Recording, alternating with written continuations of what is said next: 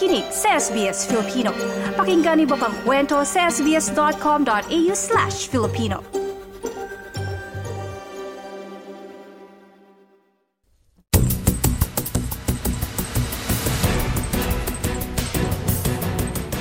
What I've been doing is been it's been preparing uh, yung kung ating mga kabataan natin, yung mga susunod na next uh, next batch, next generation na magiging leader din.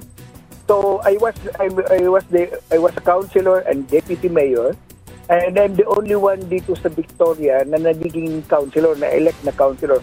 I do not want to be the first and last. I want uh, other Filipinos to follow. I want other Filipinos to be to become to be involved in uh, community leadership as well. Hindi lang sa Filipino community, kundi sa migrant community at saka the wider Australian community. Yan ang tinig ni Walter Villa Gonzalo, kilalang leader ng komunidad Pilipino sa Melbourne at ngayon tumatakbong independent para sa nalalapit na halalan ng state ng Victoria. Joe Balagot Pau, kamusta? Yes, kamusta? Mabuti po, mabuti. Isa din ang independent na kandidato ang Pilipino-Australiano German na si Joe Balagot Pau. It's just time for change, and I, I think with the change, coloured voices, Uh, it's a high migrant um, demographic here in this electorate, and uh, I think they, they, want someone who's different. Uh, and you, know, you, hear it on the street, you hear it when you're door knocking, you hear it from our, obviously our, our community. Naunang na-expose sa serbisyo publiko sa pag-volunteer sa kanilang lokal na komunidad kung saan nakita niya ang kahalagahan ng isang bus service para sa mga estudyante at senior sa bagong lugar na nilipatan ng kanyang mag-anak. Naging matagumpay at nadinig ang mga hinaing sa tulog ng mga kapwa lokal na residente. Anya, maaaring maabot ang mga layunin kung tulong-tulong sa pagkilos at nagkakaisang tinig.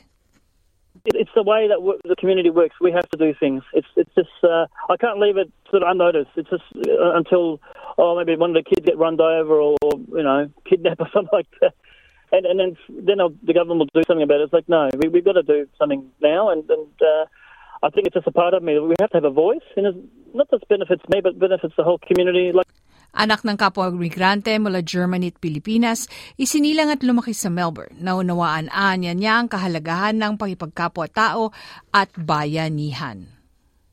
You know, we're from migrant backgrounds. We, we understand how hard it is to be, you know, raised in this country. Back then it was, was quite tough when Dad came here in the 50s.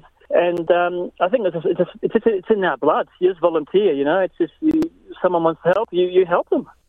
Habang lumipat naman mula Pilipinas si Walter Villagonzalo at kanyang mag-anak sa Melbourne ng taong 1986. Sa maraming taong naninirahan sa Melbourne sa kabila ng matagumpay na career, may patuloy na nararamdamang pagkukulang.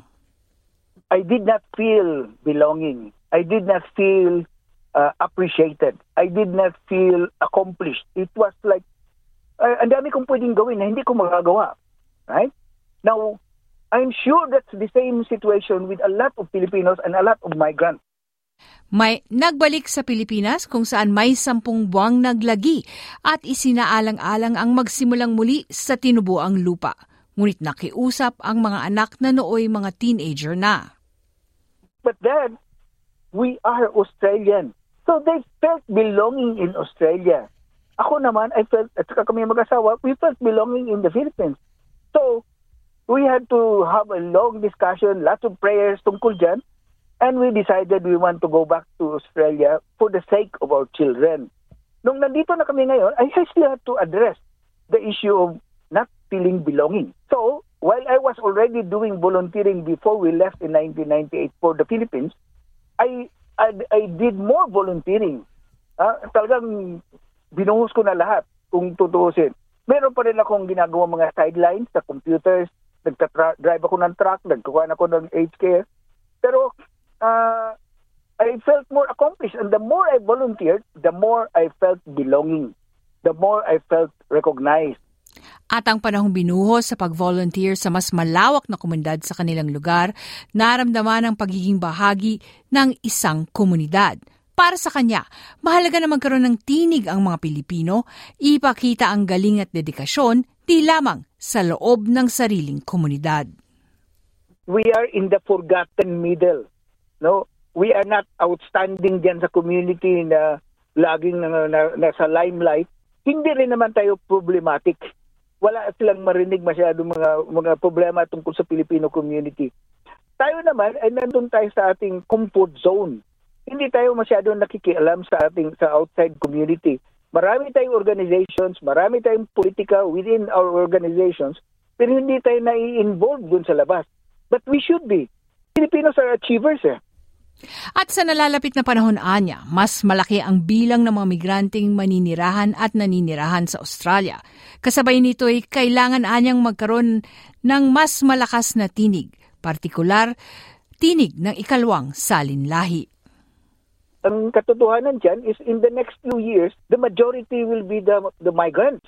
Right now, dito sa lugar namin, for example, sa Windham, 49% of the population have migrant background. In 10 to 15 years, we will be the majority. And if our younger generation are not into community, are not active citizens in their communities, eh ano mangyayari sa society natin dito?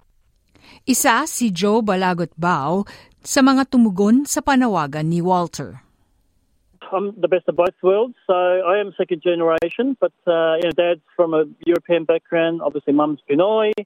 And um, I, I think uh, in our society, I think they're saying, look, you know, people, the Pinoys are not really into the politics. Obviously, you don't really see much, um, you know, candidatos. And I think it's time for Filipinos, as we're number five and we've got in excess of 310,000 in population in the country, we should be represented. You'll be getting other um, nationalities, like I said, Cambodian in the Victorian Parliament, and they're not even, say, top top 10 of the, the migrants' uh, demographics in Victoria. So I think it's time for one of us to, to stand up, be noticed, and, and have our voice. At isa sa mga mahalagang bagay na natutunan ni Joe kay Walter. So he waited 20 years um, to get in, but he had this attitude, look, I'm not going to give up. I think that's something we should, you know, be very proud of. You know, he's, he's um, obviously now he's a senior citizen, and uh, obviously, you know, he spoke to me. So he's like, oh, you know, he wants someone to be representative. Um, you know, like the first Filipino Australian member of parliament. And I go, I think it's you. and he's looking at me. He's like, well, it should be the newer generation. He's like, oh, well, you know, and look, age is no barrier. You got At para sa veteranong si Walter Villa Gonzalo, pinakamahalagang bagay sa buhay anya ang kumilos at maipaabot ang tinig. wanted to see change. I'm not an activist na po nandyan sa kalye at magre-reklamo lang. I'm more of a reformist. So I go inside and do the, make the change from within.